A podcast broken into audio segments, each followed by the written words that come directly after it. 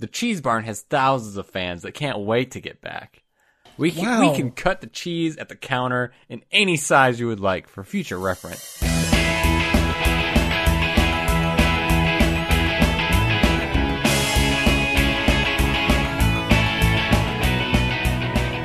Welcome to We Should Know Better, the podcast where we hitchhike across Wikipedia like a bunch of little fact hoppers. Uh, I'm your summer blockbuster fatigue Kyle, and with me, as always, are my air conditioned theaters. Get in the Eva, Skylar. What? Whoa! uh, I'm I'm Timoplex six. There we go. Good job, you guys. That was- I'm very proud of you both. That was the media I've been taking in lately. That's all. Yeah. I'm Yeah, go, believe I'm Go that. see movies. I still haven't seen Detective Pikachu Oh, you should. Oh, should. really? It's or the Godzillas. No, I I should, but when? When am I Right. when am I going to do that? but when? Well, your I mean, your child would adore it. It's bright and colorful and loud. That's true. I bet there's like a five dollar movie I could go on like during the weekdays, Oh, absolutely. and there won't there be is. anybody there, and he can just cry, and I can like, forget it. You're like, no, Griffin. Griffin, YouTube Charizard's on isn't. screen. Yeah, it's okay. It's not that scary. Um.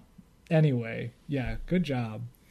Um. Well, I this is yeah this is definitely the time of year where I'm always absolutely struggling to uh, decide whether or not like is it worth it to put in the air conditioning units. I'm gonna like I've just been trying to hold off and hold off and hold off and I think once we finish here, I think it might be the time. It might be it might be today. Do it.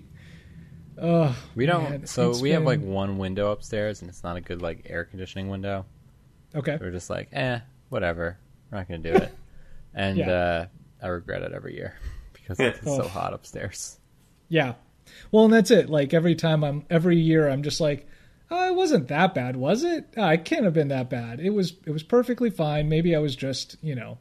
And then then it gets to that time of year. I'm like, "Oh wait, no, this was terrible. It was terrible. Yep. What were you, Kyle, what were you thinking? I hate this. Dying now. This is awful." hurts my body. Yeah. Um, I'm just tired and sweaty constantly. Like, uh, but we're not talking about being tired and sweaty tonight. We have much more interesting things to go on.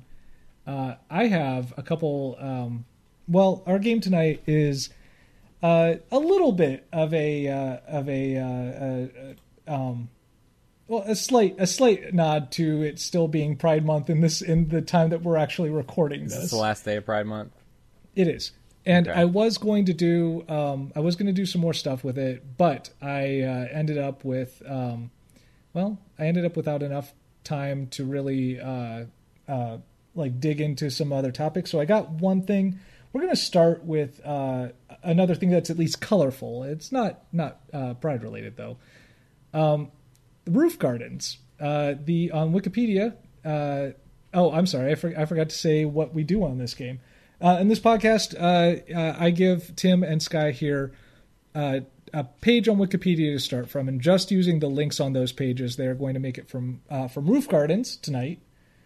Uh, well, rather roof garden singular uh, to um, kaleidoscope, which uh, a version of the kaleidoscope uh, was developed by an LGBT person. So that's neat. That was neat. Um, it is pretty cool. I did not realize this, but either way, uh, I have some wild discoveries from this uh, from the research for this for you guys. nice.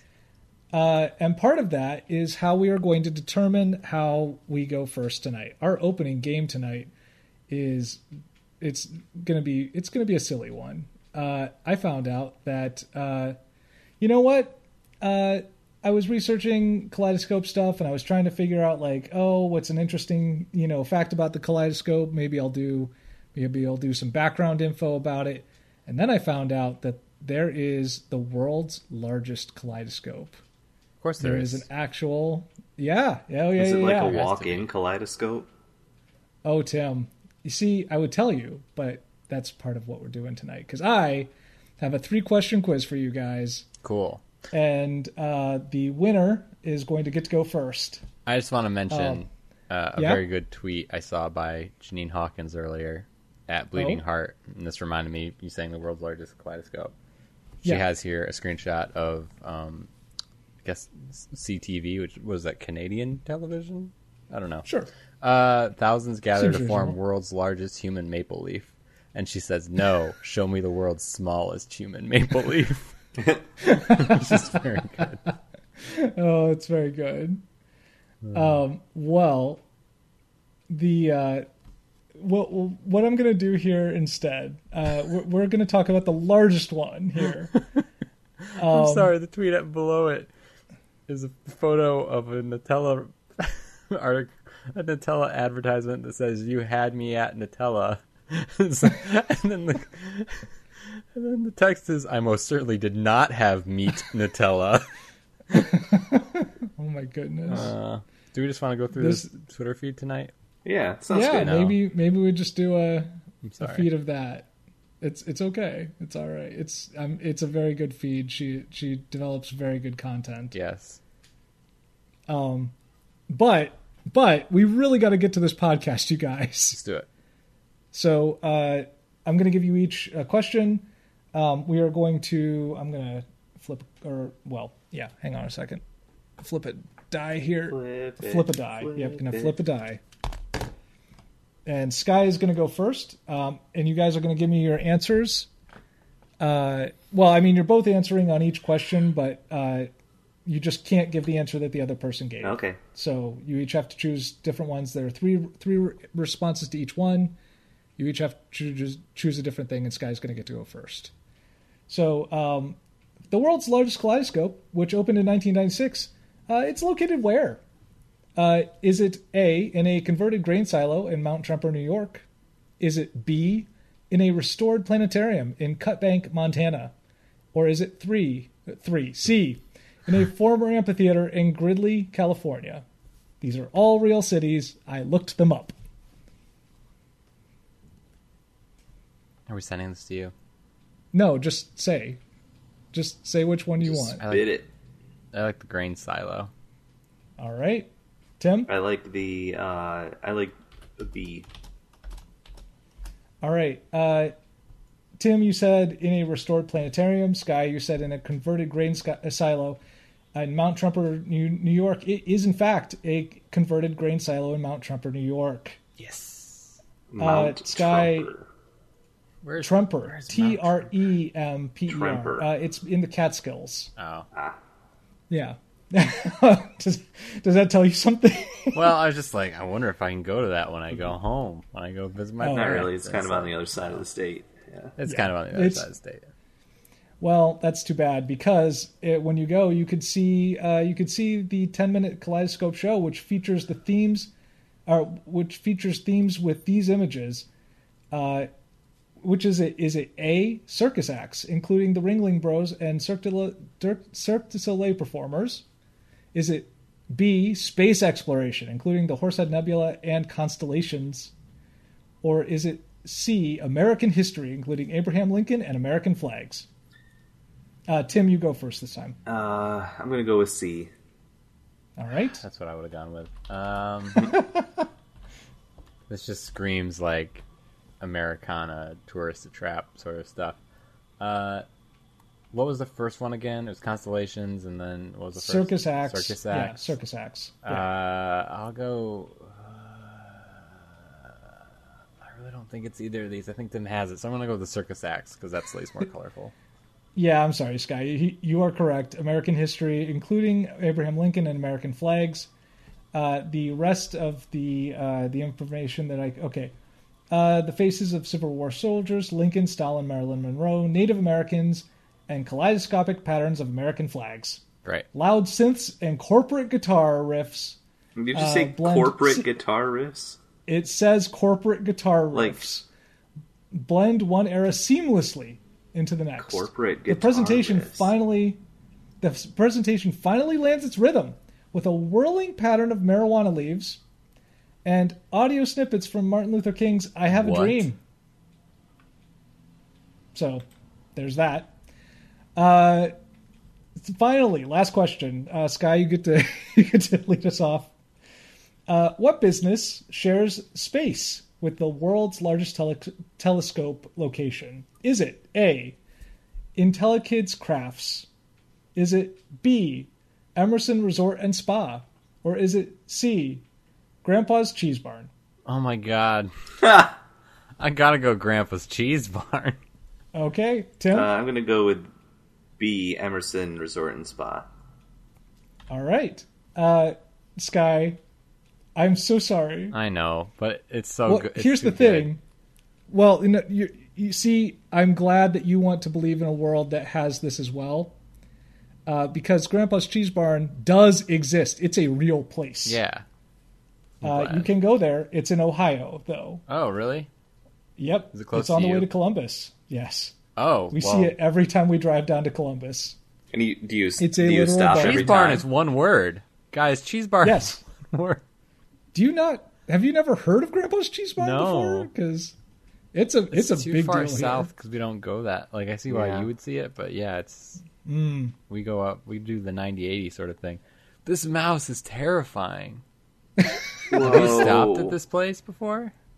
Once, but it was closed. We were stopping This to see if they. is like. yeah. I mean, it's- it's you go to obviously- it's obviously a mass. It's not. It's not. a- Um, it's an illustration, yeah. but it's an illustration of someone who's obviously dressed up as a mouse in a mascot suit. yeah, so It's not like the mouse actual mascot around. mouse. Right. They want Yeah, they I want mean, you to that- believe like, oh, when you see this mascot mouse in here, We like, can't. We can't it's the have the deal. kids believing that this thing actually exists.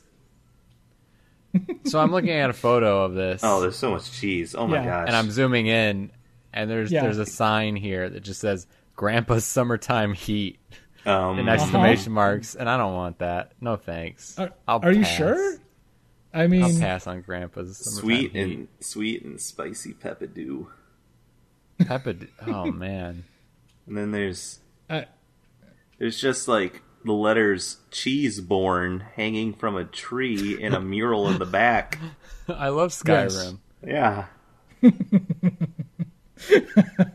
Uh, Um, I can see why hey, you would only I- stop here once because like this well, two lactose intolerant Goat people. Gouda. Yeah. um, Ah, they just have grilling cheese. I want grilling cheese. Grandpa's popcorn. Thanks for popping. There's a mural of Grandpa. He just has a big knife and like a bigger thing of cheese. yeah, yeah, yeah. There's, I mean, The there's just has a so green much. rind. I've never seen a cheese Gra- a green rind. Grandpa's Where's Colby game. Oh my gosh. What? oh my Purchase your goodness. Colby mouse. Take Colby cruising with you. Share a picture of Colby on our Facebook using hashtag Where's Colby. Win awesome prizes. Wow, I did not expect Grandpa's Cheese Barn to upstage the world world's largest kaleidoscope on my own podcast. Sorry. This was my own fault. I should have seen this coming. There's so Just many a wall photos. of brandied peaches. so the uh yeah so i i do have i i have a youtube link to share with you of the world's largest kaleidoscope um but also uh i want you guys to guess uh i i, I did have a a um a uh Oh. a, Oh, wait, was- was uh, I right? tiebreaker that we didn't get to use oh yeah sorry yes Thanks. it was in fact it is in fact the emerson resort and spa Okay. which I mean, like, I I was the part of the thing that actually brought me there to begin with was when I looked up uh, the world's largest tele- or kaleidoscope. What popped up was the Emerson Resort and Spa. I was like, what? And then I clicked on it, and it was like the world's largest kaleidoscope I saw attached to the Emerson Resort and Spa. By the way, I, like, I want to make a correction. Uh, obviously, it doesn't say cheese born, it says cheese barn. Oh. yeah, That only makes sense. but it also says during Grandpa's day, the mice will play. Hell yeah. This what would, does that mean? Tim, this would add half an if we were gonna go visit Kyle, this would add half an hour to our trip. Heck yeah, But it would be I worth think it. so. There's also a Sweeties thing I saw. There's like a candy store next to it. Yeah. Yeah, we're gonna have to do it. These photos just keep going. I do not like the oh sound in this video. Oh my gosh. Are, are you You should really, have Sky? warned 'Cause- me. oh no. So I sent over for the listener. I sent over the uh, the world's largest kaleidoscope uh, YouTube video. There is a one minute some clip of the of the uh, of what the experience, and uh, it is an experience. It is just a resounding, thrumming like Um, hum. Yeah, this is obviously a creepypasta ARG. At six, No, it's real. at 16 seconds, you can hear a, a lady say, "Oh, cool." Oh, I missed that. That's really good. Um, yeah, no, it's it's a real thing. I, hate this I- so much. do you? Good. I sh- maybe if I didn't watch all of Eva before this, I wouldn't be having this experience. But this hurts me. Mm. Yeah, it's upsetting. Um, but that was the other thing that convinced me that this was necessary. I had to do Sky, this. please, please, uh, put the, the this background sound from this video. Yeah, Cut that into this portion right now, Just drop there's like one of ten seconds of it, just I- real low. just so the audience will understand. Uh, talked Ooh. about And make how sure you include um, the oh cool. there Oh, people cool. weren't understanding. Oh, the way that this works is you go in and you like lay on the floor on these little reclining pads, and you look up at the at, at the ceiling, right where the kaleidoscope is. And um, someone wasn't like understanding what you were supposed to do. They were like looking at things on the walls, and uh, there and there the review was like, my grandma would not look at the ceiling, and that was that was it. I was like, okay, well, this is a weird place, and I like it. Um, also, in the uh, Kaleido store at the end of it, um, they have uh, they have the world's smallest kaleidoscope, so as well. But that does not that is not Guinness approved, so that they're just they're just claiming that one. How much you want? How, how much do you think you guys would pay for for that experience at the uh, world's largest kaleidoscope? five dollars. You are correct, sir. There you go. Yeah, It is exactly five dollars. I have I have a one star review here from Dustin Morgan uh, of the Oh. Gra- of Grandpa's Cheese Barn from a month ago. Oh no. Dustin writes, "It's great, except they need to bring back the original maple cheddar to make my wife happy. I disappoint her enough on my own. Help me out, Grandpa's Whoa. Cheese Barn. Whoa. That's a one star review. That got real, Dustin. One star review from Kat Sakuna. Loved going here, trying out different cheeses. Taste free samples. One star.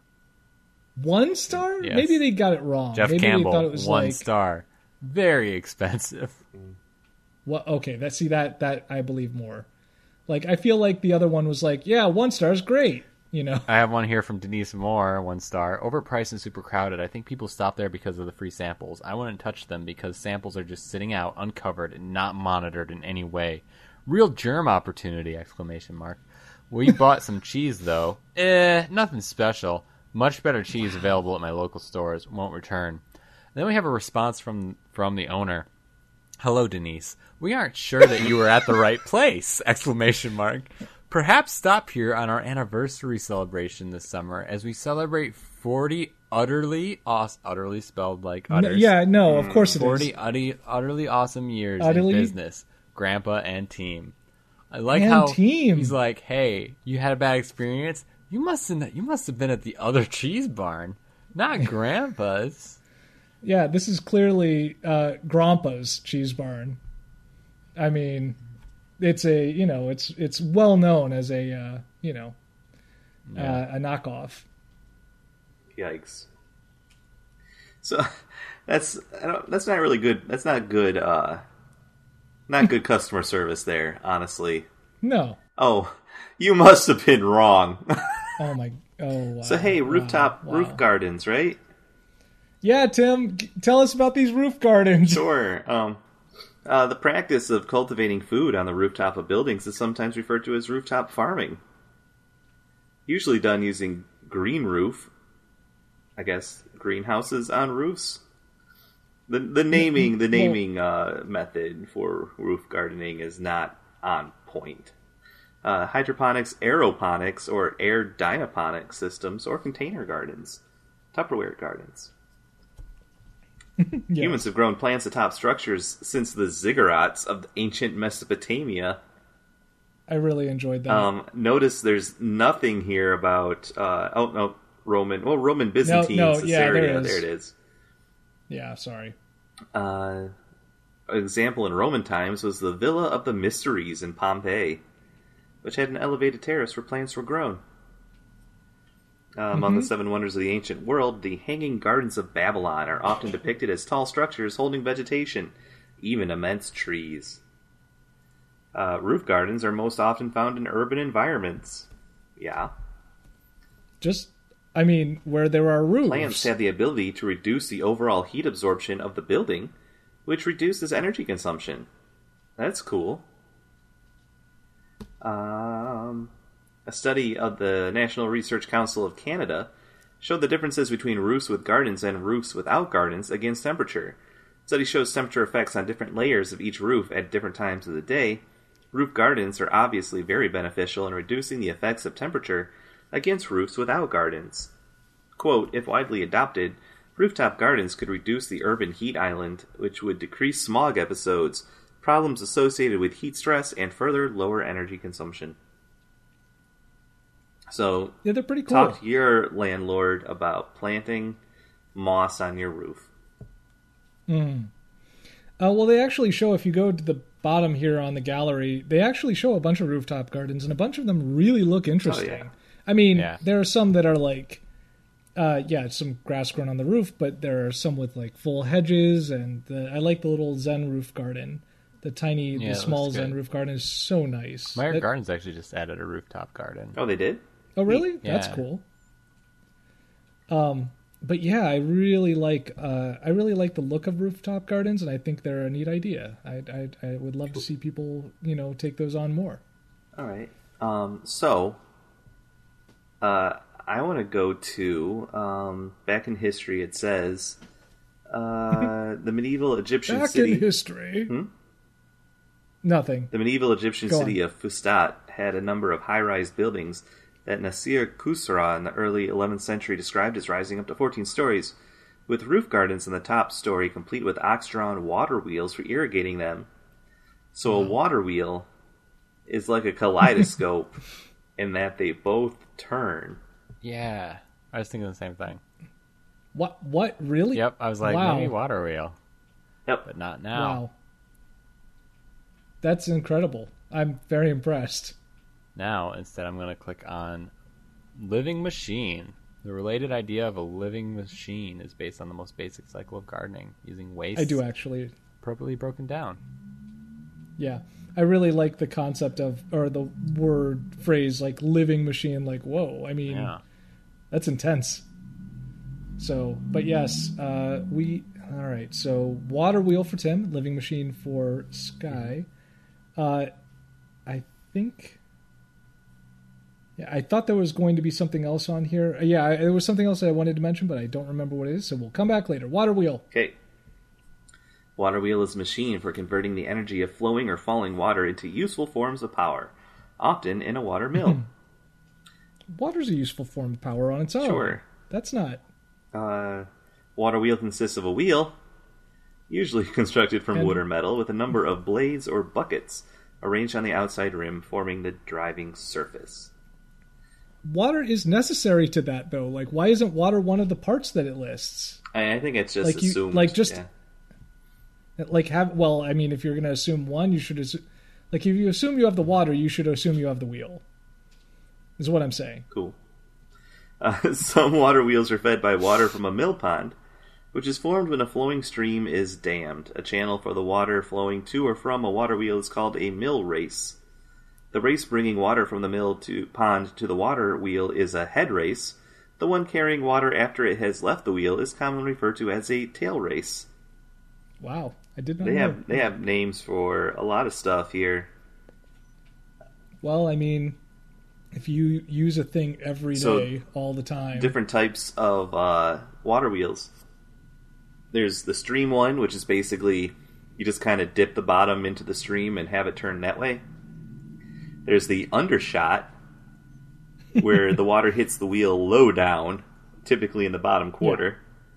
There's the breast shot, which is it hits the wheel roughly central, typically between one quarter and three quarters of the height. There's the back shot, which it just drops down on it and takes it takes it down back. Uh, there's the overshot where it hits it and uh, pushes it forward. And I bet I bet watermill owners fight over this like people fight over toilet paper placement. do you do you backshot or overshot? Oh. Yeah. I mean, it feels like yeah, it feels like some of these are just basically it would de- it would just be determined by where you were standing. Like one way it is if you're standing in one place it's the back shot and the other way it's the overshot like because mm-hmm. yeah it's right either right or left so i want to say that water wheels are pretty uh, they always look nice yep. they always put them in rustic areas uh, man there's so much on this page it is a very extensive page i was really surprised there would be this much although technically speaking, again, this is a thing that humans have used forever. So, like, of course, we have lots of names for it and lots of information about it. Right. But how do I get two kaleidoscopes from here? Well, you're the one who picked this page, so I don't know, it man. doesn't mean it was a good idea. Hmm. Uh, Alexander's Conquest. What? There's a lot of options. Mm-hmm. Oh man, there's math in here. Oh no. What? Talking is, about wheel power. It, it, it uh, sneaks up on us all the time. Yep. Uh, da, da, da, Water turbines. National Slate Museum in Llanberis, North Wales. Mm, no. Leonardo da Vinci. Did he do stuff with kaleidoscopes? he did stuff with everything. Uh, yeah. yeah, I was about to say. Did he have a good kaleidoscope game? I think I'm actually going to go there. I'm going to go to Leonardo da Vinci. Wow. wow. Okay. Yep. All right. That sure. Give me a second to figure out where where is he in this? Oh, he is um sorry. Should let you know under 17th and 18th century Europe. I found him. Okay. Well, Leonardo, Leonardo da, Vinci Vinci also discussed water power, noting the blow of the water is not weight, but excites a power of weight almost equal to its own power. Well, Tim, I looked it yeah. up, and the uh, and uh, yeah, I looked it up, and there there doesn't seem to be a huge like uh, discussion about the types of uh, water wheels as to which one is the best, but it's all about uh, what you need them for. Like the overshot is gives you the greatest possible distance for the weight of the water to do its work, which makes the wheels very efficient with ratings of 80% to 90% possible, which I mean that's just ridiculous. Um, nice. But if you can only uh, manage to build a head of water of some six to eight feet, you should do a breast shot wheel because that gives it uh, that gives it the best chance to uh, to get leverage there.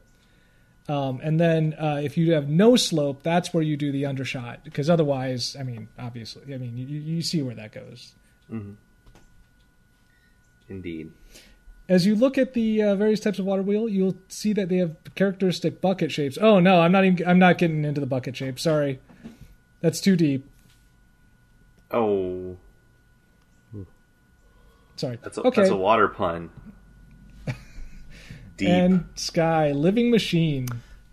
Uh, Keith Stone says, "Don't waste your time shopping. A very expensive roadside tourist attraction. Cheese samples Son of a... are available. Ah! But the I cheese will take is sold this away in from two you. ounce packages at a high price." Response from the owner: "Hi Keith, we're sorry to hear you didn't think our shop was worth it. The Cheese Barn has thousands of fans that can't wait to get back. We can, wow. we can cut the cheese at the counter in any size you would like for future reference." And we don't sell anything at two ounces, so I'm not sure what you were looking at there. We even have the big blocks and wheels! Exclamation mark. Hopefully you at least tried our famous Sweeties chocolates next door on your way out. Grandpa and team. Wow. Living Machine is very boring. I thought it would be this cool, like, broad category, but it's just okay. a trademark and brand name for a patented form of ecological sewage treatment designed to mimic the cleansing functions of wetlands. Wow. It's similar to Solar Aquatic Systems, which is also a brand name.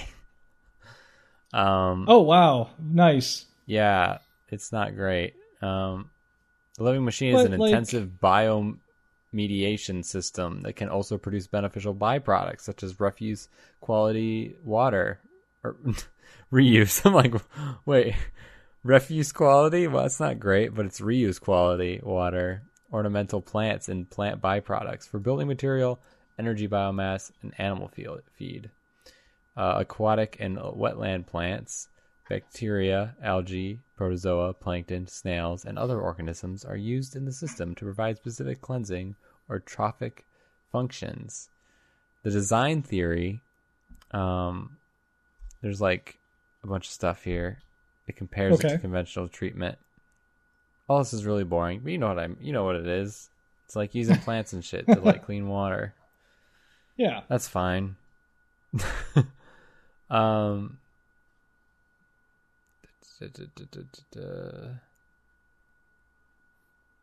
Yeah, that's about. There's nothing in here that are great. Uh, public sanitation and equitable access to water is very poor in very poor countries are grave problems. Living machines could be a low capital approach to treating and recycling water. But skilled biologists idea. may be a, a, limited but skilled biologists may be a limited resource as well. What are hmm. are the skilled biologists is dying off? Like what do you mean? They're they are endangered actually, Sky. And then it says, okay, so that's you know, those are two sentences, and the sentence that follows it up in the same paragraph is a brick pool living machine was built by Americans in Auroville, Indiana. What? what? I mean, I don't understand. Yeah. But I'm going to click on uh, bacteria. You're not going to click on heavy metals. That's pretty good but I'm going to click on bacteria. Cause you know what you look okay, at bacteria fine. with? What What do you look at bacteria with? Kaleidoscopes. Oh. Microscopes. And those are scopes. I really, I really feel like it should be kaleidoscopes. Micro kaleidoscopes. Yeah. See. It would have been a good idea. That's all I have to say. Yeah. Anyway. Um. All right. So you're clicking on bacteria. Hey Tim, let's go all the way to Leonardo da Vinci. Yeah. This is what I, I call. I, I control F kaleidoscopes. He did not create them. Really? Yep. Uh, this is what I call like a hard reset in our in our game. like I don't know what to do. I mean, to Let's go honest, all the way. Yeah, I just call this cruising. Leonardo da Vinci is like we need a word for like somewhere it's just like it could go anywhere. Oh, he's a Kevin Bacon for sure. Yeah, he's a Kevin Bacon. Yeah, uh, I, Leonardo mean, di Ser Piero da Vinci also known as Leonardo da Vinci, or simply Leonardo. Or Leo to his friends. Yep. Or the Vinster. Uh, the Vinster. Oh, man. That'd be so good.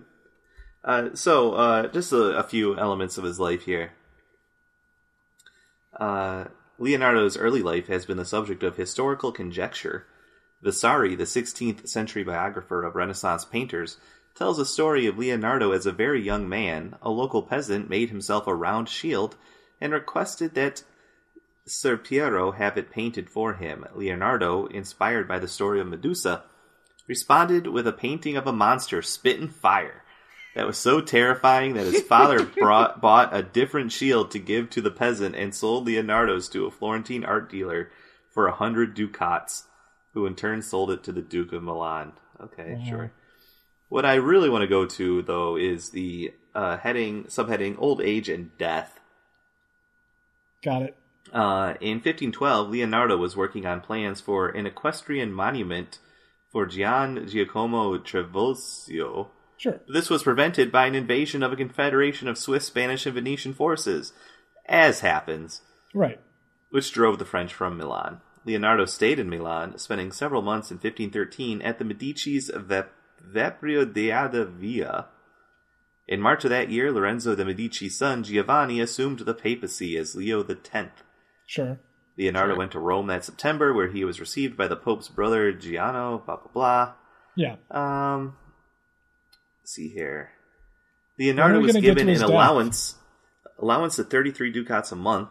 Whoa, wait. And what? according to yeah. No, no, keep going uh, and according to Vasari, decorated a lizard with scales dipped in quicksilver. What? The Pope gave him a painting commission of unknown subject matter, but canceled it impatiently when the artist set about developing a new kind of varnish. Sorry, Pope. but I'm really busy developing a new kind of varnish. Well, he wanted to make sure he had things covered. Oof.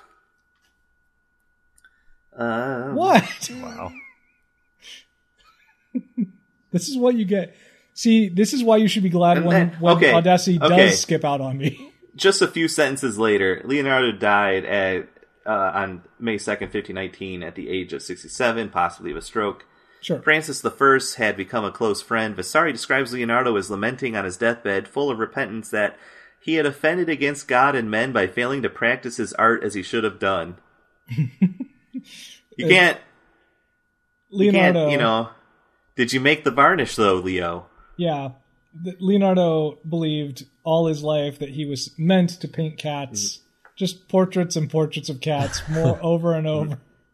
And Uh. he was like, "No, I want to paint humans." Yep. But God kept calling him and like, "Cat." Vasari also records that the king held Leonardo's head in his arms as he died, although this story may be legend rather than fact. in accordance with Hmm, his will, 60 beggars carrying tapers, ta- T-E- T-A-P-E-R-S, not, not like tapirs. I wish it was tapirs. Oh, though. that'd be great. Followed his casket. Um, buried in Collegiate Church of Saint Florentine in Chateau d'Amboise in France. Great. Um, yeah. So there's man, the, the guy did a lot of stuff. Sure. That, did tons and tons of stuff. Wasn't sure you were aware of that.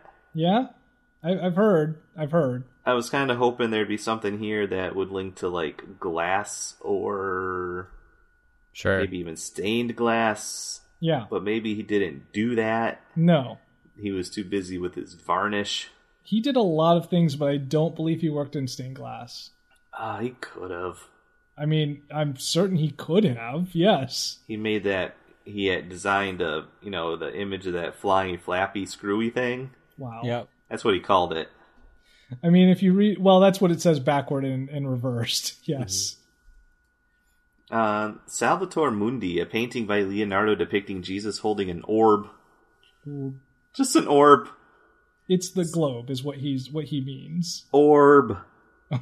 Sold for a world record $450.3 million at a Christie's auction in New York on November 15th, 2017. Amazing.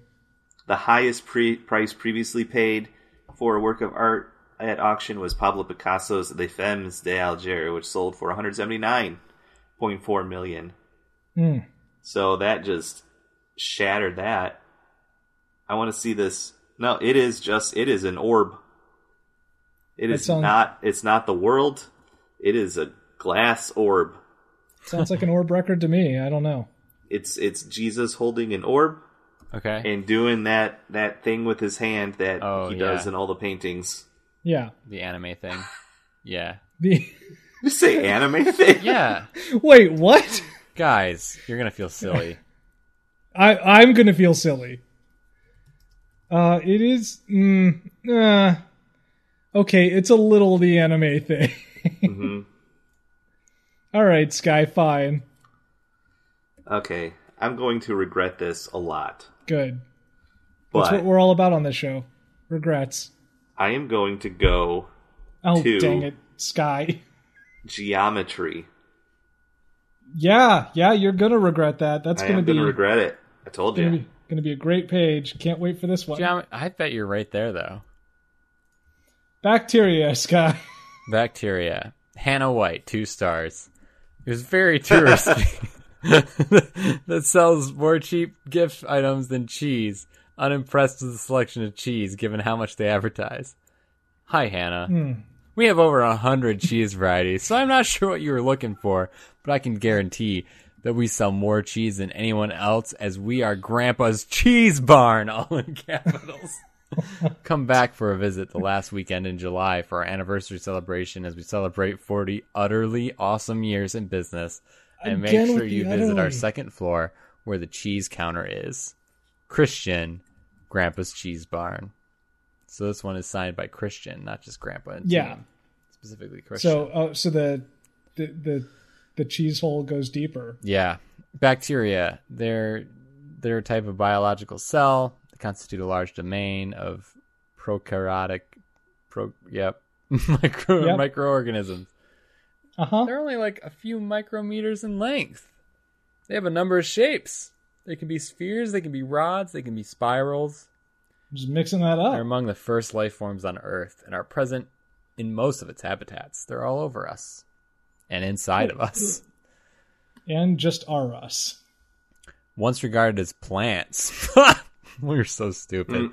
Uh, bacteria are now classified as prokaryotes. you know what that means? Means they don't contain a nucleus and rarely harbor Good. membrane bound organelles. They don't F with that shit. Who needs organelles? we do. Oh, Yeah. um, although the term bacteria traditionally included all prokaryotes, the scientific classification changed after the discovery in the 1990s that prokaryotes consist of two very different groups of organisms that evolved from an ancient common ancestor. These evolutionary domains are called bacteria and arche- archeria. Sure. You know what, where the word believe you. bacteria, where the word bacteria comes from? It's New Latin for bacterium. well, what does that mean? It's that comes from the Greek for bacterion. A bacterion. Yes, the diminutive hmm. of bacteria, meaning staff or cane, because the first ones to be discovered were rod shaped. Oh, gross. Good. Cool. Weird, disgusting. yeah, there's a bunch of them on here. They grow, they reproduce. Yeah, seems important. Yep, they move. You know, you got that flagellum and stuff. Yeah. I mean, we all went, we all took biology. I I remember listening to several podcasts about you know like your your stomach flora and everything and like how much of it is the you know like how much of you is you and how much of you is is like just fifty percent or something weird? it's terrible. I don't remember that specifically, but just it sounded terrible. Like I might, you might just not be yourself. It might just be, you know, your the, Yeah. the way you feel about things could just be a reaction of a bunch of little bugs inside you being like, I don't like that thing. I like true. this thing, and altering your chemistry. Otherwise, okay. Um, bacteria were first observed by the Dutch micros- microscopist. Is that what that word? Mic micro micros microscopist. Mic- Microscopist. microscopist. That maybe. It does not sound. It doesn't sound good.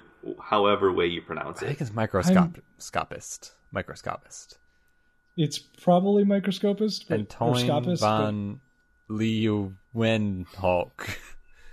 Uh, in 1676, using a single lens microscope of his own design.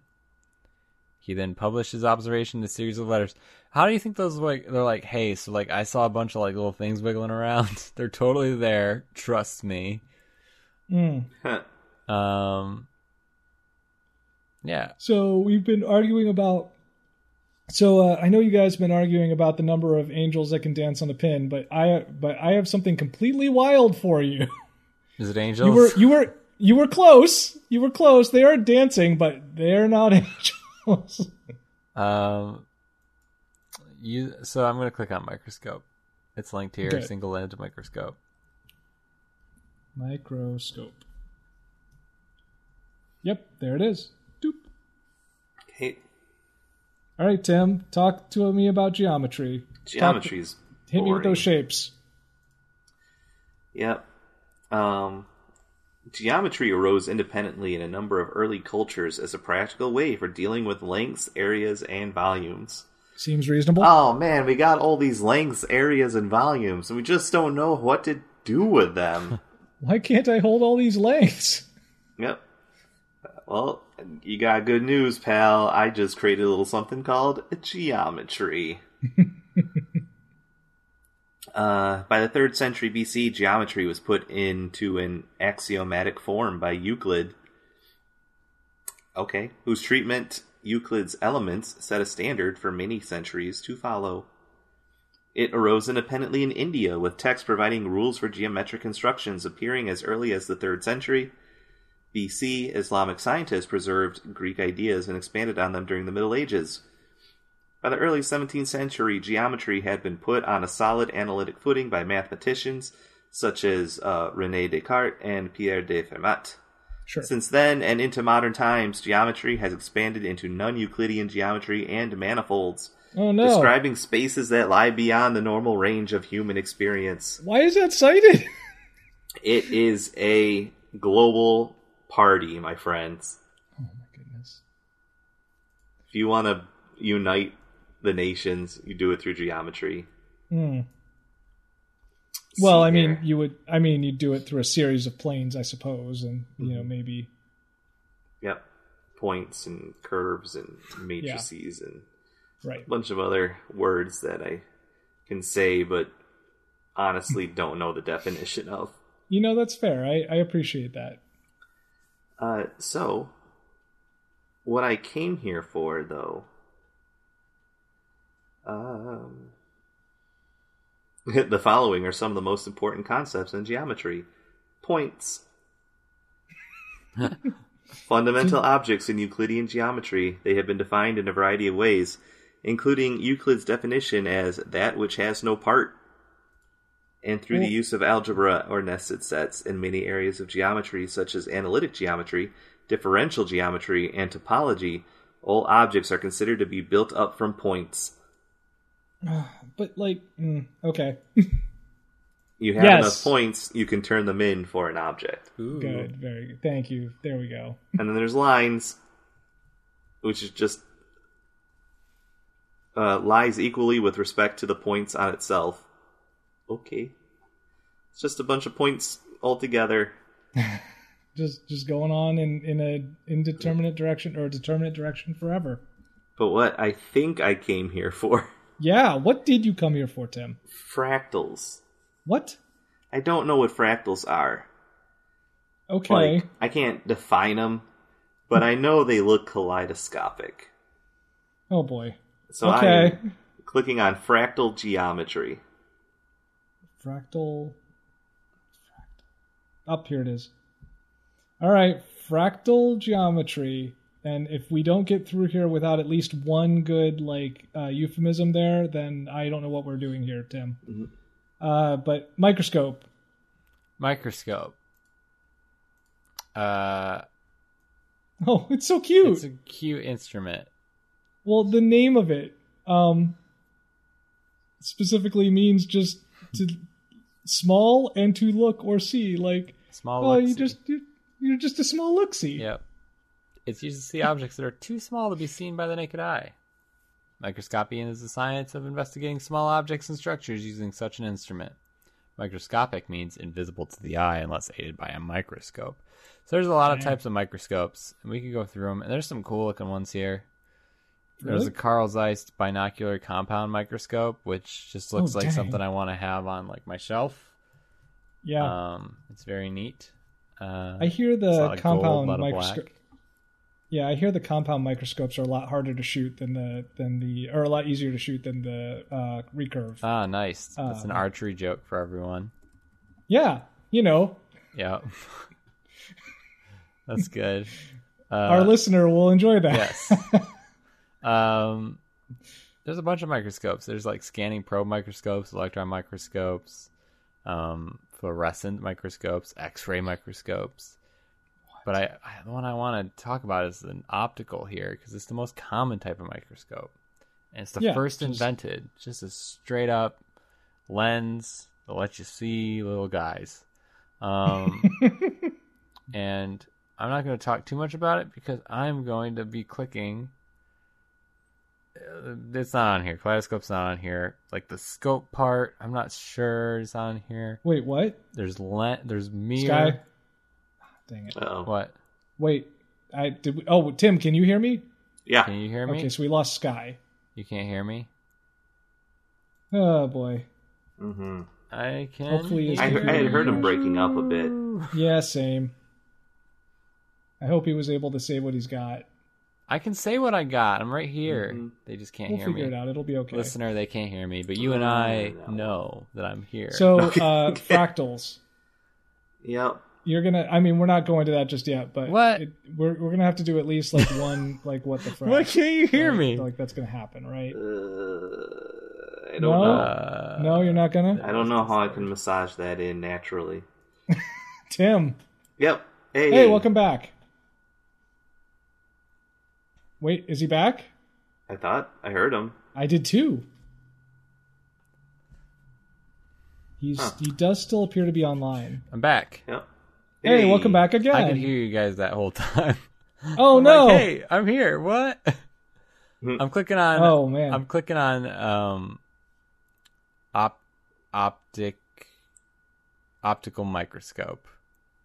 Just Okay. optical microscope. Yes, because I Okay. I want to get to like scope or I want to get to mirror, and neither of them are on here.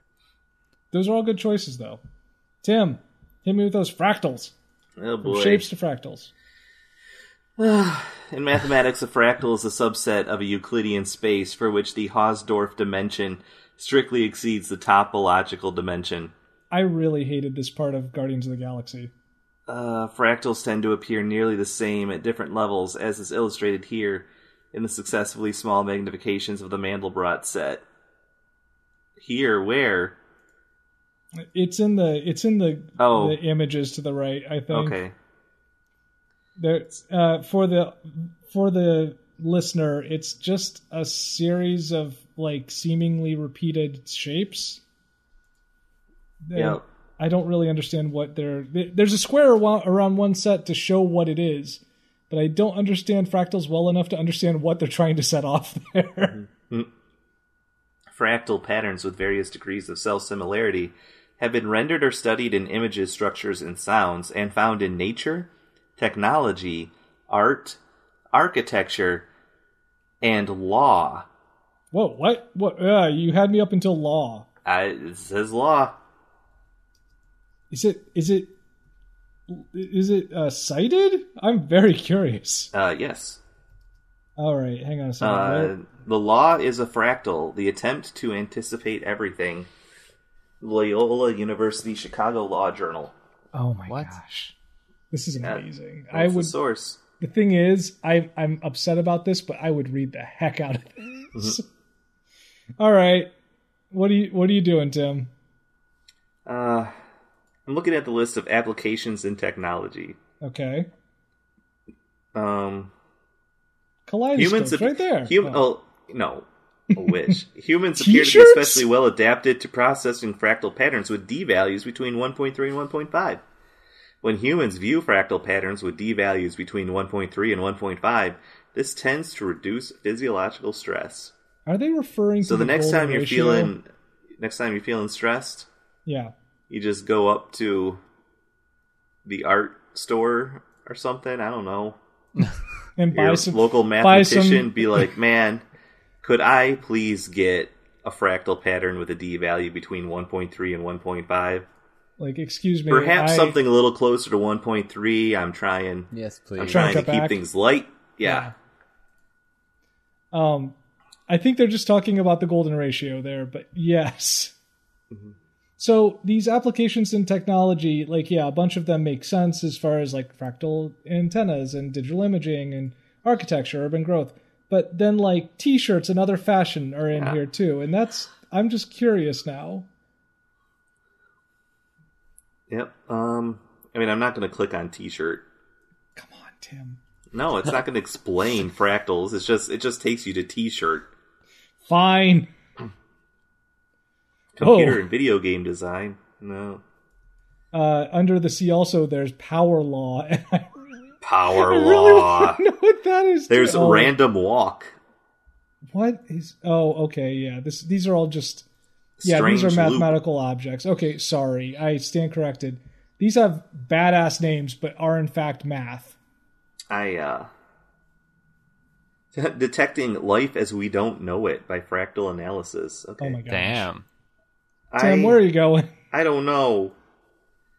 None of this right. is taking me anywhere. Search and rescue. Uh, I've got Romanesco broccoli here. What? I've got ocean waves. Oh wait. Ornaments. Oh, that's ornament art. Mm, Mm. You were close though. that's not going to be like Christmas tree ornaments, is it? I doubt it. Uh, I'm still going to go there. Okay. Maybe I might get to stained glass, and that might help. That's not a bad idea, actually. Oh yeah. Okay. That's pretty good. Uh, All right, Sky. here I am, Optical an optical microscope. Oh, are you are you done with Grandpa's cheese barn now? Is that are we? Are I'm you in finally three stars. Nothing's great. Is nothing's great. Gosh. Uh, I think everyone thinks it's so expensive, and it's like probably. One guy says, he- Ted, Ted Vertolia, average cheese stop shop, a little pricey. And then Wow. Mira Bixler says, three stars, it is really strange. Wow. Uh, nope, this one isn't worth mentioning. So, No. Okay. Yeah, I mean, optical microscope, you know it. It's light based microscope. I've got light here I could click on. Yeah. I've got mirror. There's a cool, the Oh, oldest published mirror. That's a image known idea. to have been made with a microscope. It's bees. Bees by Francesco Stelluti in 1630. And it's just these, di- it's just these, it's just Diagrams, diagrams of yeah. bees. Yeah, It's it like, is. Hey, I saw these real up close. This is how they look. I took a small look see at these bees. Yes. Uh, is uh, An- Antoine uh, van Le- Leeuwenhoek uh, is credited with bringing the microscope to the attention of biologists, even though s- simple magnifying lenses were already being produced in the 16th century. Uh, their homemade microscopes were simple microscopes with a single, uh, with a single, very small yet strong lens. I I like how much work that comma is doing there. Of of like, guys, no, you don't understand how small yet strong this this lens was. Yeah. You don't understand the power of this. It was small yet strong, yes. They were awkward in use, but enabled Van Leeuwenhoek to see detailed image images. Oh man, it makes them sound so noble. It's very good. Uh, it talks about a bunch of the pieces and components. Okay. What you need is an eyepiece. You need an objective turret, revolver, or revolving nose piece to hold multiple objective lenses. That sounds painful. and then you need the objective lenses. Uh, Throw some knobs in there, some focus knobs, maybe a Yeah, coarse adjustment just- and a fine adjustment knob. Okay. How about a stage to hold the specimen specimen and let them really do their thing? You need a light source, is. which is a light or a mirror, Mm-hmm. a, a diaphragm, diaphragm. A diaphragm. I Diaphragm- is that in diaphragm? condenser. Yeah, it That's how you spell that with a G at That the is how you spell it. Weird. A diaphragm. Hmm. Yes. And a condenser, and then a mechanical stage. That's all you need. Seems reasonable to me. Mm-hmm. That sounds like your basic microscope. Yeah. I'm trying to find anything exciting on here. No, There's it is not. There's no. I'm gonna click on light. I've got light or mirror, Ooh, and I think nice. I'm light. just clicking light. Light seems Ooh. very broad. I'm kind of tempted to go mirror, I mean, yeah, light is like but I actually don't extremely know if broad. kaleidoscopes That's the use mirrors. I assume they do, okay. but Uh, while we do that, light's happening. oh, sorry, go on. I'm clicking Yeah, on light. light, light is happening.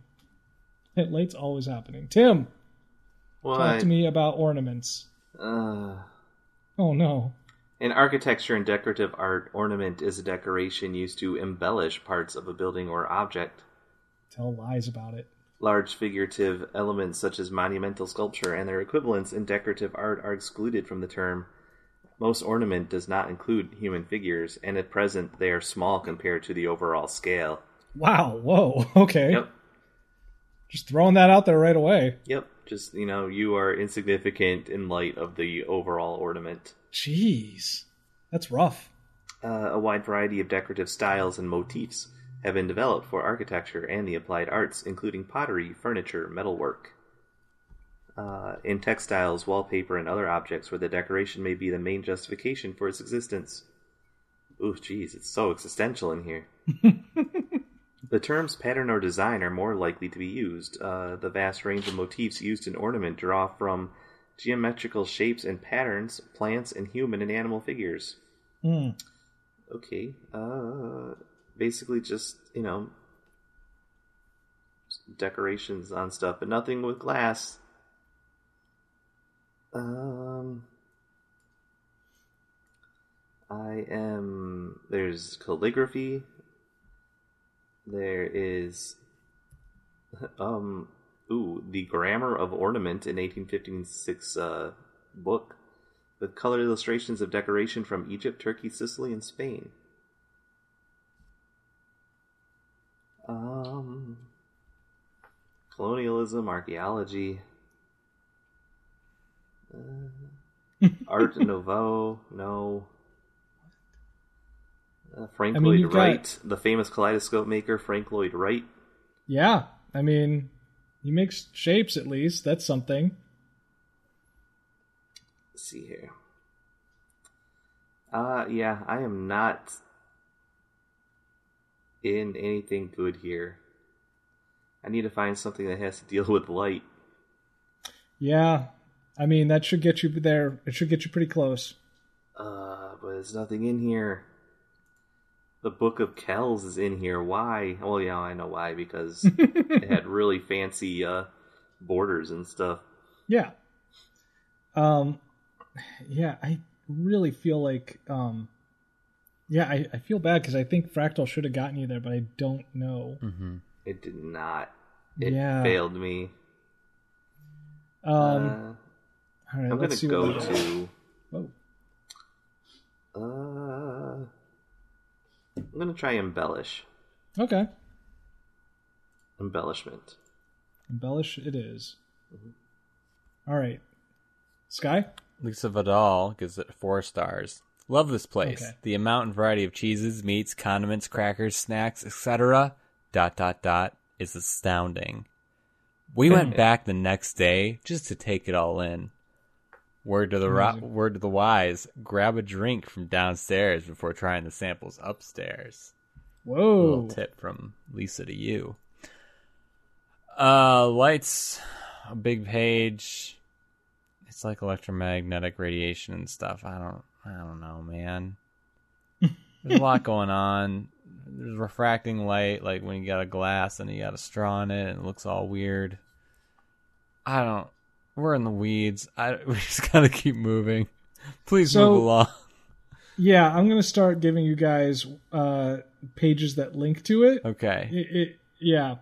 So uh, let's see. Let me look through the what links How's here. colors?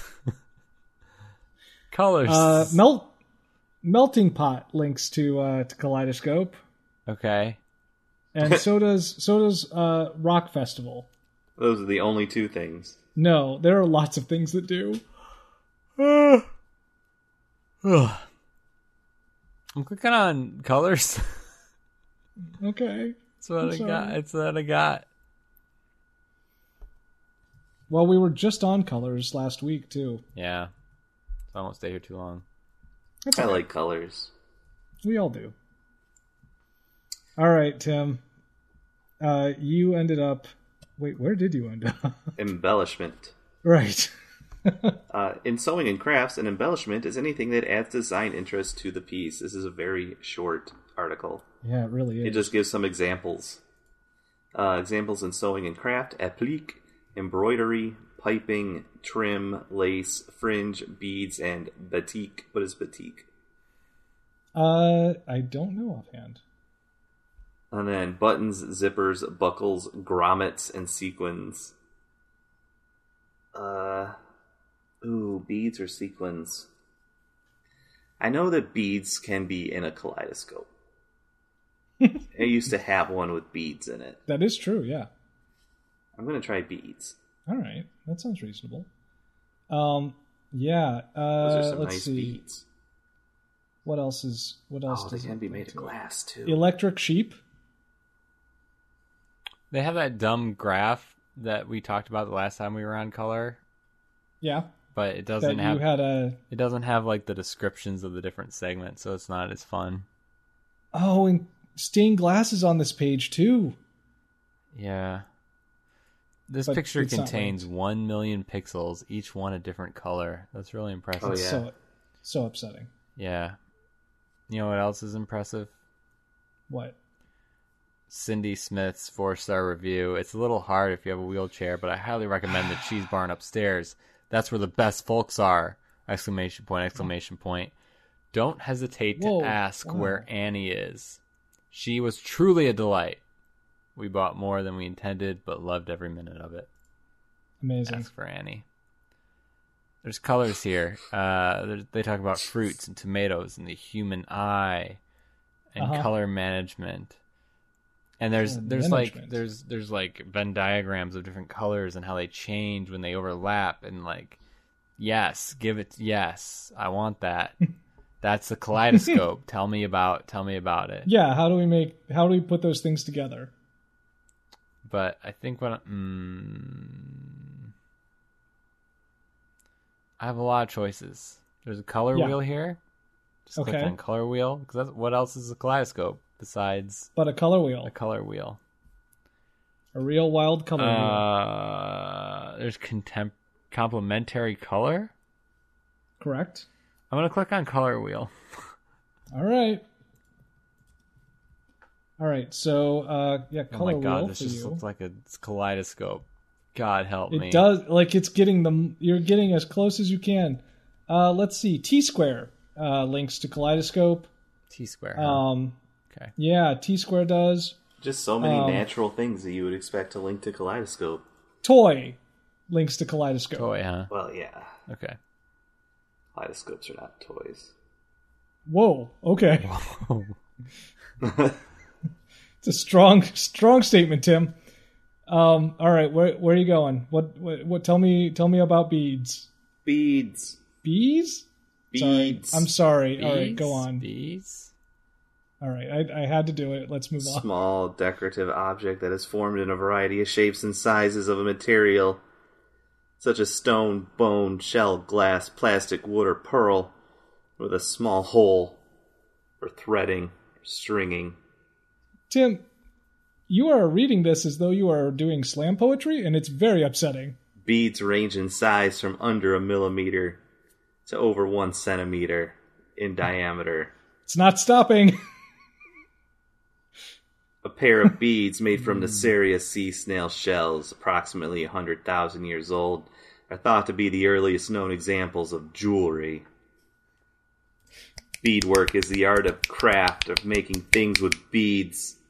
Beads can be woven together with specialized threads strung onto thread or soft, flexible wire or adhered to a surface. Sky, this is like very. It's actually very like uh intense, isn't it? That right? Am I? Not, I'm not the You only hear one me hearing snapping, this, right? right? Yeah. I wasn't sure which one of you was snapping. Um, I hear Tim Oh, wrote hey. his whole in here. on one scroll. What's up? there's IKEA is in here. oh, so is so is fused glass. Yeah, That's use something. glass is a thing. Just regular glass too.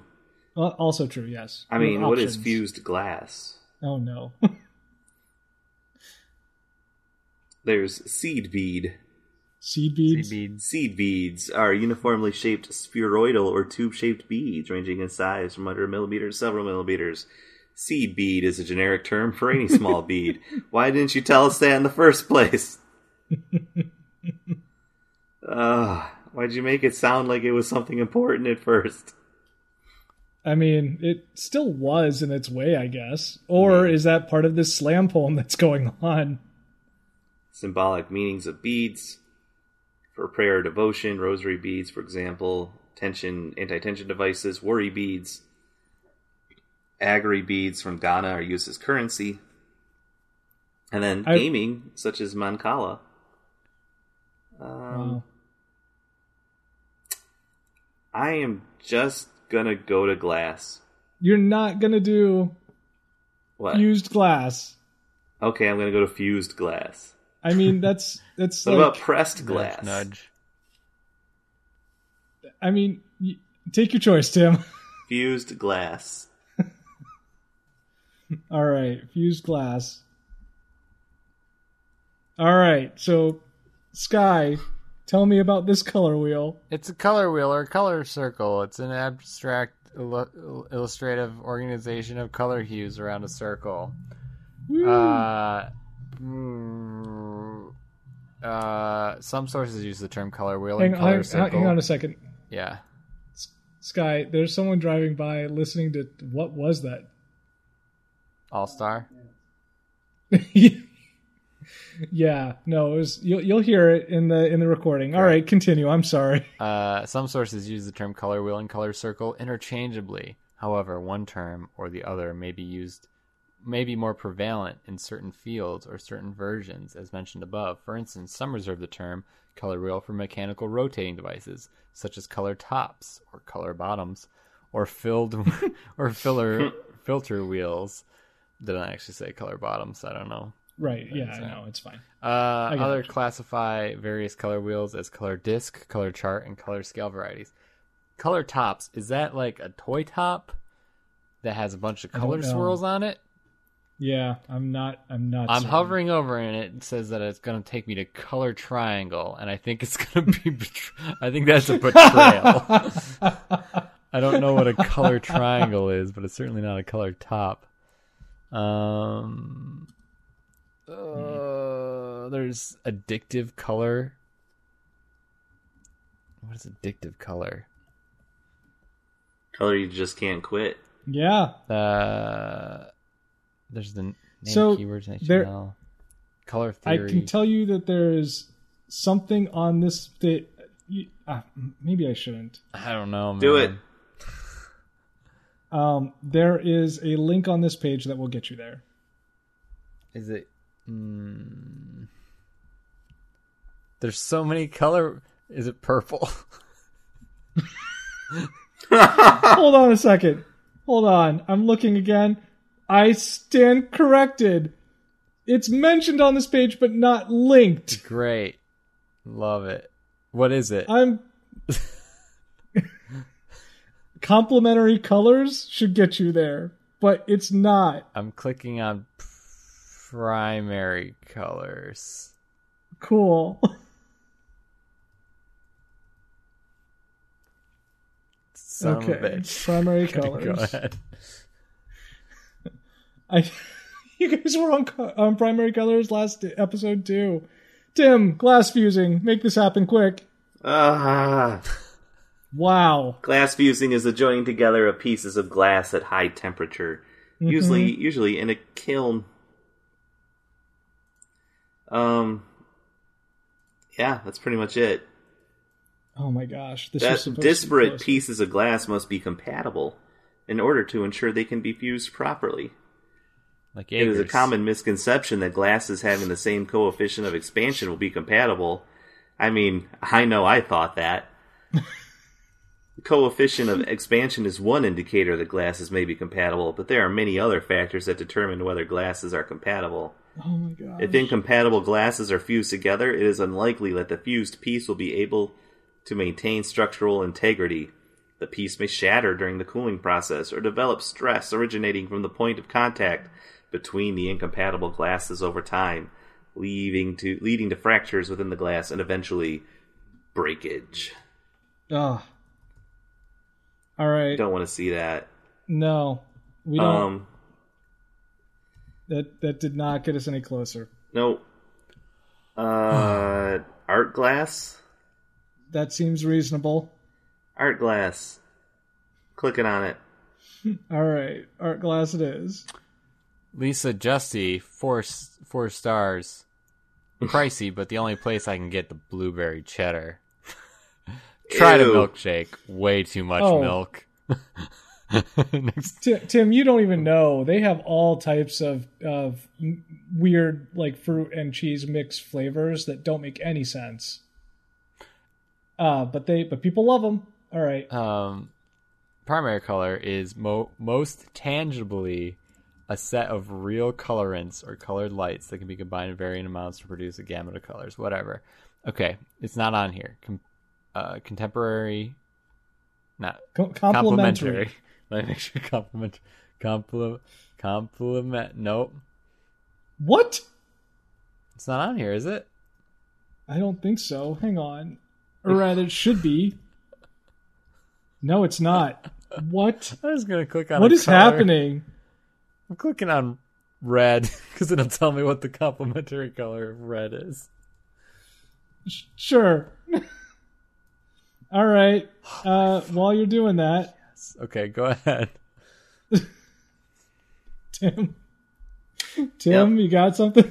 Nope. Art glass is an item that is made generally as an artwork for decoration, but often also for utility from glass. Sometimes combined with other materials. Yeah. Yeah. Stained glass I like windows, sometimes. leaded lights, also called LED lights. Yep. Uh. So yeah, there's stained glass, blown glass, kiln formed glass, cold glass. Mm. Cold glass is worked by any method that guess, guess. It, I, I, I, I got to be honest. I, I drifted after you got through the third one. It doesn't use heat, Oh, it doesn't. I, Oh, wow. I, oh, It's oh, cold. cold glass. I see it. Yes. including sandblasting, cutting, sawing, chiseling, bonding, and gluing. I mean, gluing. There's still two separate things of glass. A subsection on sandblasting. Oh my gosh. I'm not going to read it. Thank you. Usable art glass. oh, because you're because it can be used. Right. Mm-hmm. Got it. Tim, where are you going from here? Uh, stained glass? That seems reasonable. Um, that's actually what I was expecting that fused glass to get you to to, to begin with. Yeah. Funny that. Um, anyway, sky red. The color red. It's the color How- at the how to define- end of the visible spectrum of light, next to orange, and the opposite of violet. Ooh, Has a dominant wavelength of approximately 625 to 740 nanometers. It's great. Red's fine. of all the colors, red's okay. whoa. I mean, it's nice. It's fine. It's got its own. Strawberries are red. The color of blood. Uh, it's great. wow. Everything's great about I, it. I I really enjoy that they specify this. The red sky at sunset results. This is Tim. This is in the opening paragraph for this.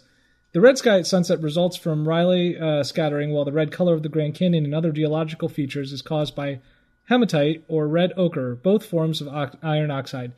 To me, that means oh, uh, iron oxide also gives red the red color to the planet Mars. Uh, oh, the red color of blood comes from the protein hemoglobin, while ripe strawberries, red apples, and reddish autumn leaves are colored by anthocyanins. That means that someone came to this page looking for this information, did not think it was placed high enough, and was like, "No, we're putting that at the top. This is what people need to know about about you know why things are red." Not particularly the like the pigment or whatever else. No, we need to know why natural things just are red. yep. Okay, sorry. Uh, it's the complementary color of cyan. Clicking on complementary color. Yes, good. Tim, stained glass. Uh, it's it's glass and it's stained. Woof. Um, kaleidoscope's not on here. I really thought it might be. So did Uh, Yeah. Uh, you can use metallic salts to make stained glass. Oh, right. like I, I, I wouldn't, but Um, there's rolled glass, which is Hmm. produced by pouring molten glass onto a metal or graphite table and immediately rolling it into a sheet using a large metal cylinder like a rolling pin, Whoa, similar to rolling out a pie crust. That's actually Then there's awesome. flashed glass. Um. So I, I guess that's just with red glass. Yeah, I can't quite tell. It's it looks like it's um yeah, it, it it looks like it has to deal with the like the heat, I guess, and some of the coloring. I, I'm not certain exact or the thickness of it. Um. So they have glass by colors and what is in there, like purple glass. You have manganese in there or nickel. You can even make black glass with nickel. Can't go out. Can't go out or without that manganese. Yep. Um. Oh man. I am completely lost. Yeah, I think you may have to just take a shot. I know Sky's close.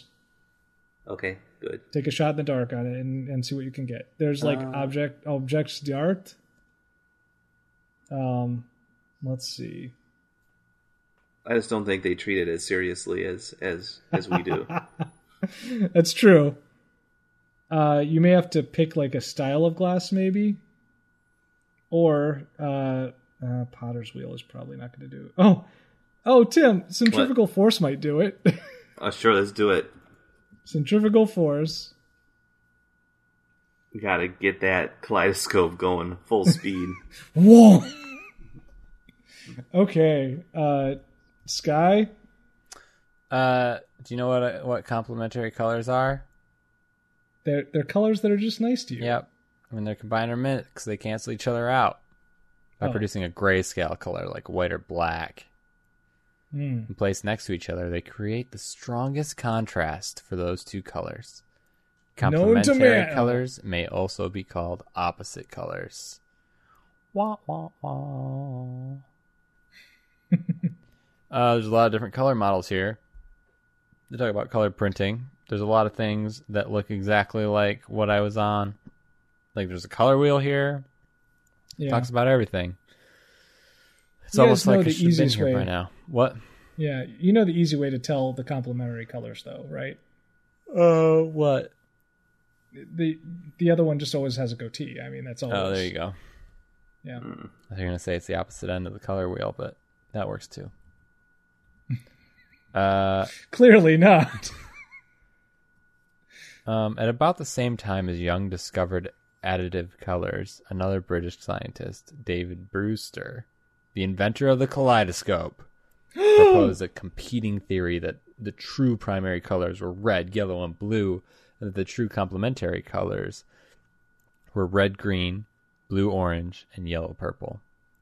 Then a German scientist, Hermann van Helmholtz, resolved the debate by showing that colors formed by light, additive colors, and those formed by pigments, subtractive colors, did in fact operate by different rules and had different primary and complementary colors. Everyone's right.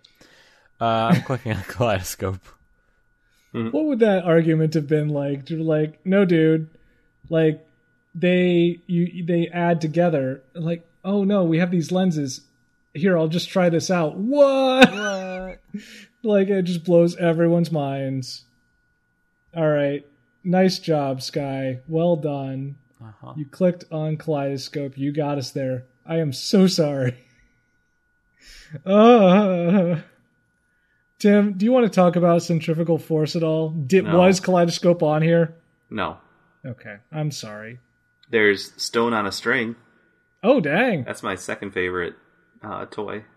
Yeah. Uh, I mean, it's actually a really good album. Oh, vehicle 90s, so- driving around a curve. Whoa. That's That my sound- favorite. That's my favorite Dave Matthews album band or Good. band album. Yeah, I was going to go with a Pixar short, but yes. Mm-hmm. Oh, very good. All right, um, let's go on to kaleidoscopes because at least these are fun, right? Mm. Sky, do you want to talk about kaleidoscopes at all? Yeah, there's a great picture here, which I'm sure you're aware of, Kyle. Um, Mm-hmm.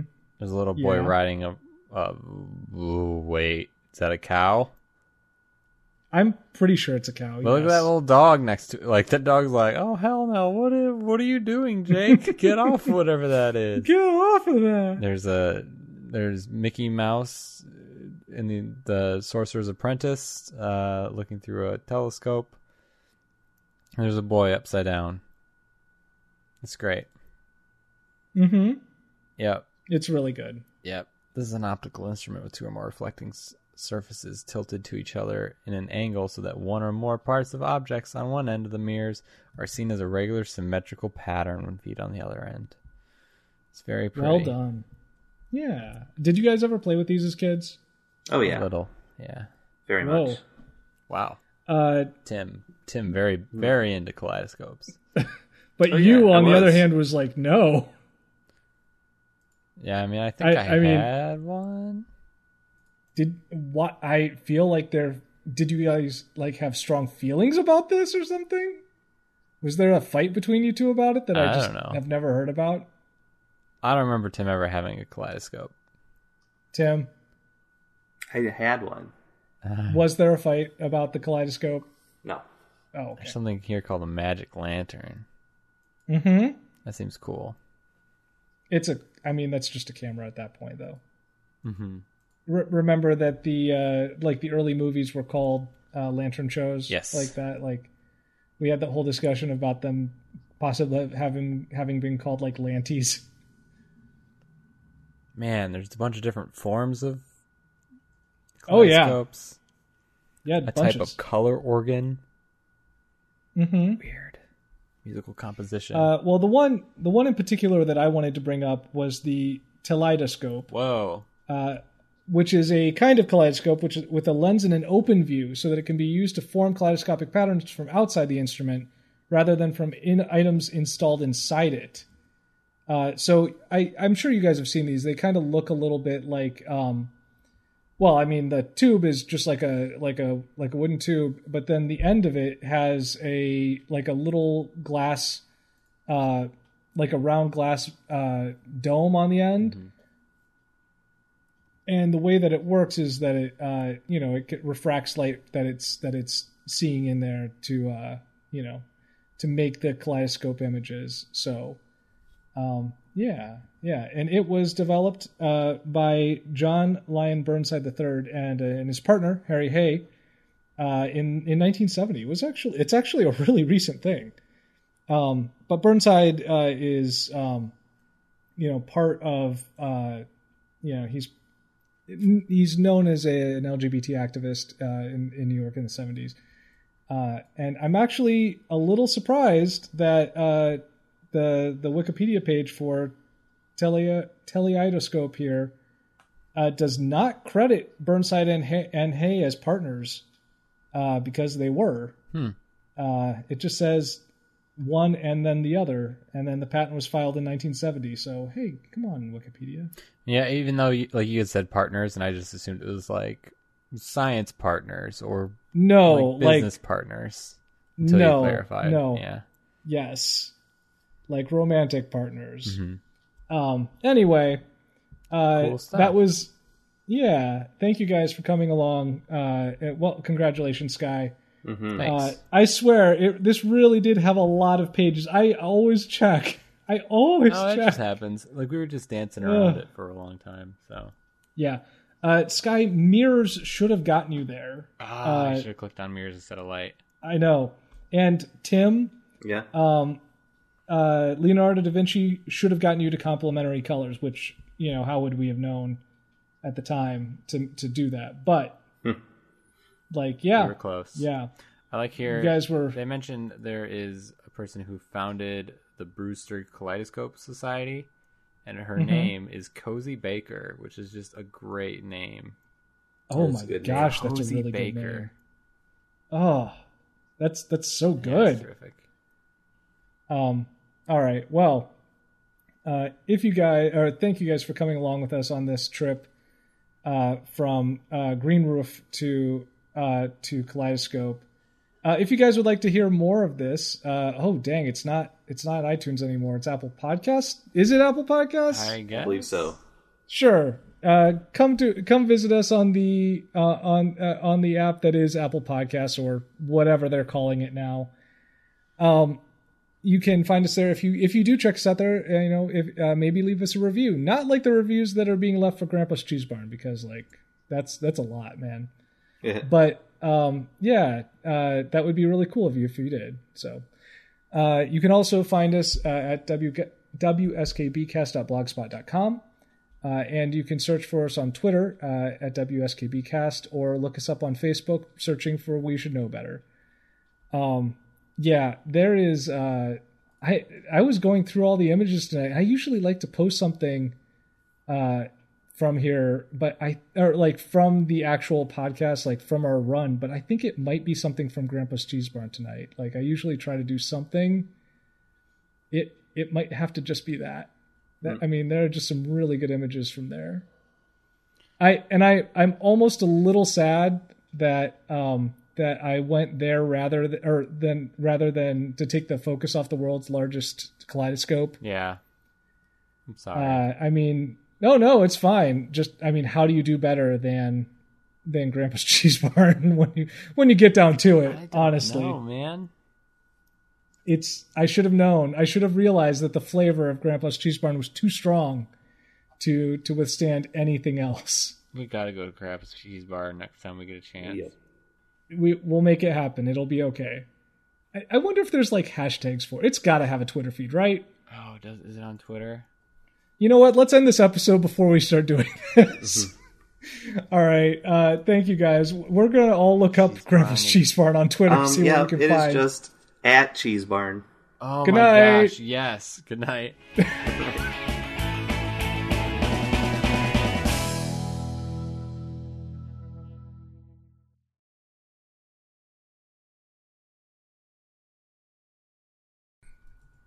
Have you tried our thick cut bacon? No. We smoke it weekly right here at Grandpa's Cheese Barn and Sweetie's Chocolates. Stop in for a few pounds for the perfect Easter breakfast. Yeah, they haven't they haven't posted since April. Oh no! What went wrong, Grandpa? hmm What went wrong? Amazing. This is incredible. I can't. f- I'm not seeing him. Cheese Barn. Yeah, at Cheese Barn.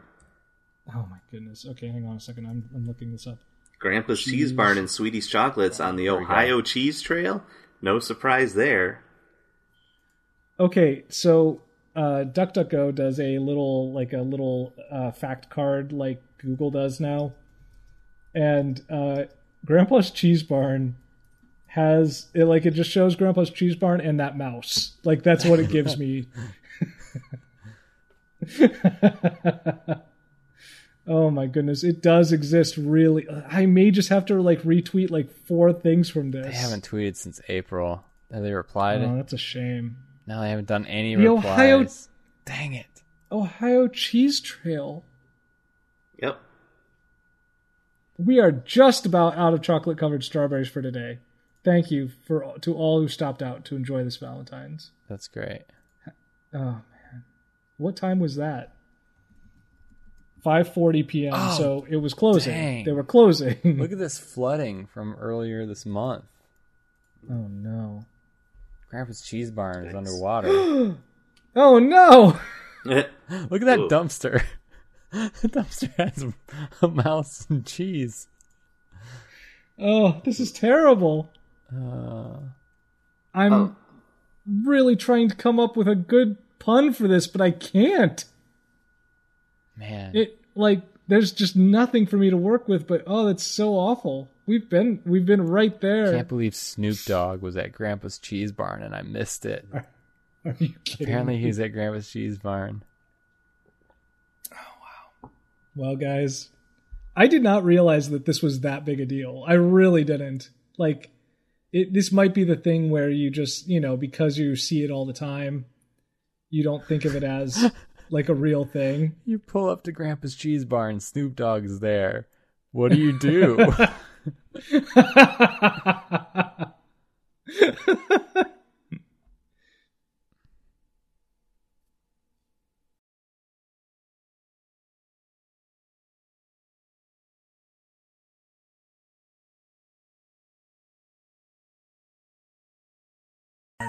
oh my gosh, I'm gonna cut this out, but this is this is a stinger. I think. Oh my god! Oh my What's that? gosh! I have a one star review here. I don't know if I should read this. I'm not gonna waste your time. It's like five paragraphs, oh wow. wow and it's about how they were sad because they passed Grandpa's Cheese Barn on the highway. Um, so they looked up on their phone if they could have an order delivered, and so they went on there and they're like, "Cool, it's going to cost eleven ninety five for shipping and arrive arrive in two days." Perfect, they say. They want to spend twelve dollars on shipping.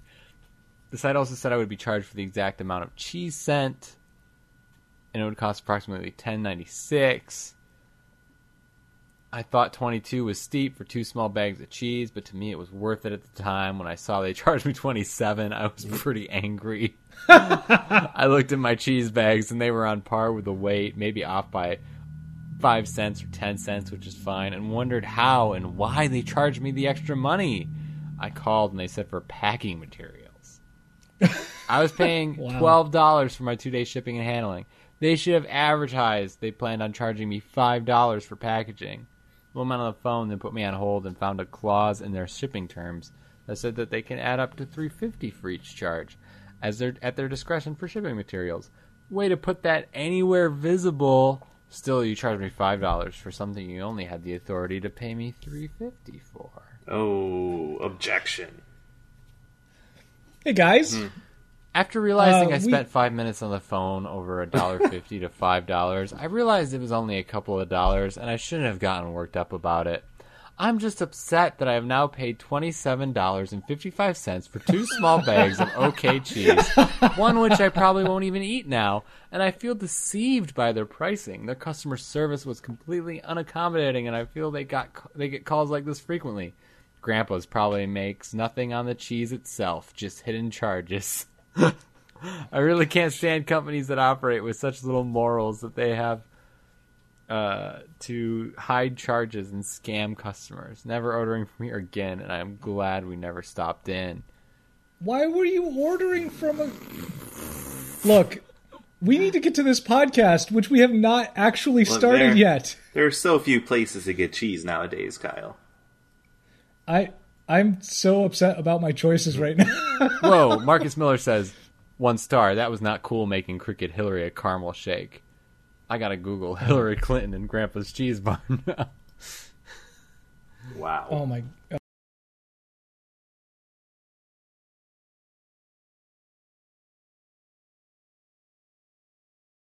Hillary Um, Clinton visits Grandpa's cheese barn in Ashland. Oh boy.